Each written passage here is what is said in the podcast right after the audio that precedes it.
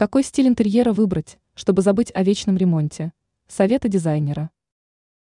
Стиль интерьера имеет не самое последнее значение уже только потому, что правильный выбор поможет сэкономить немало средств на ремонте.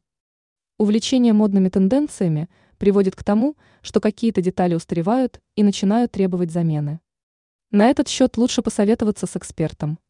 Эксперт сетевого издания «Белновости» в области дизайна и интерьера Юлия Тычина рассказала, какой стиль интерьера не подразумевает вечный ремонт.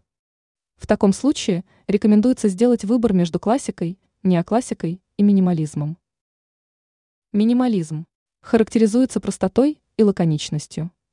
Он выделяется строгостью форм, отсутствием рисунка и текстур, но это не значит, что интерьер должен быть монохромным и без украшений вообще. Это постельные оттенки, пара ярких акцентов, для которых можно выбрать произведение искусства или мебель. Напольные покрытия в интерьер рекомендуется выбирать или самые светлые, или самые темные. Главный принцип – отсутствие мелочей. Нужно делать выбор в пользу крупных предметов. Неоклассика. Если с классикой все понятно, то неоклассицизм в современном интерьере близок к минимализму.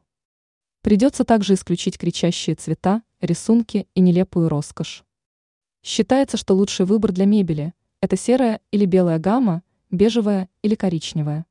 В целом, минимум принтов и декора.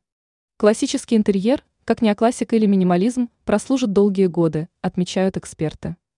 Ранее мы рассказывали о том, почему дверь на кухне должна быть зеркальной.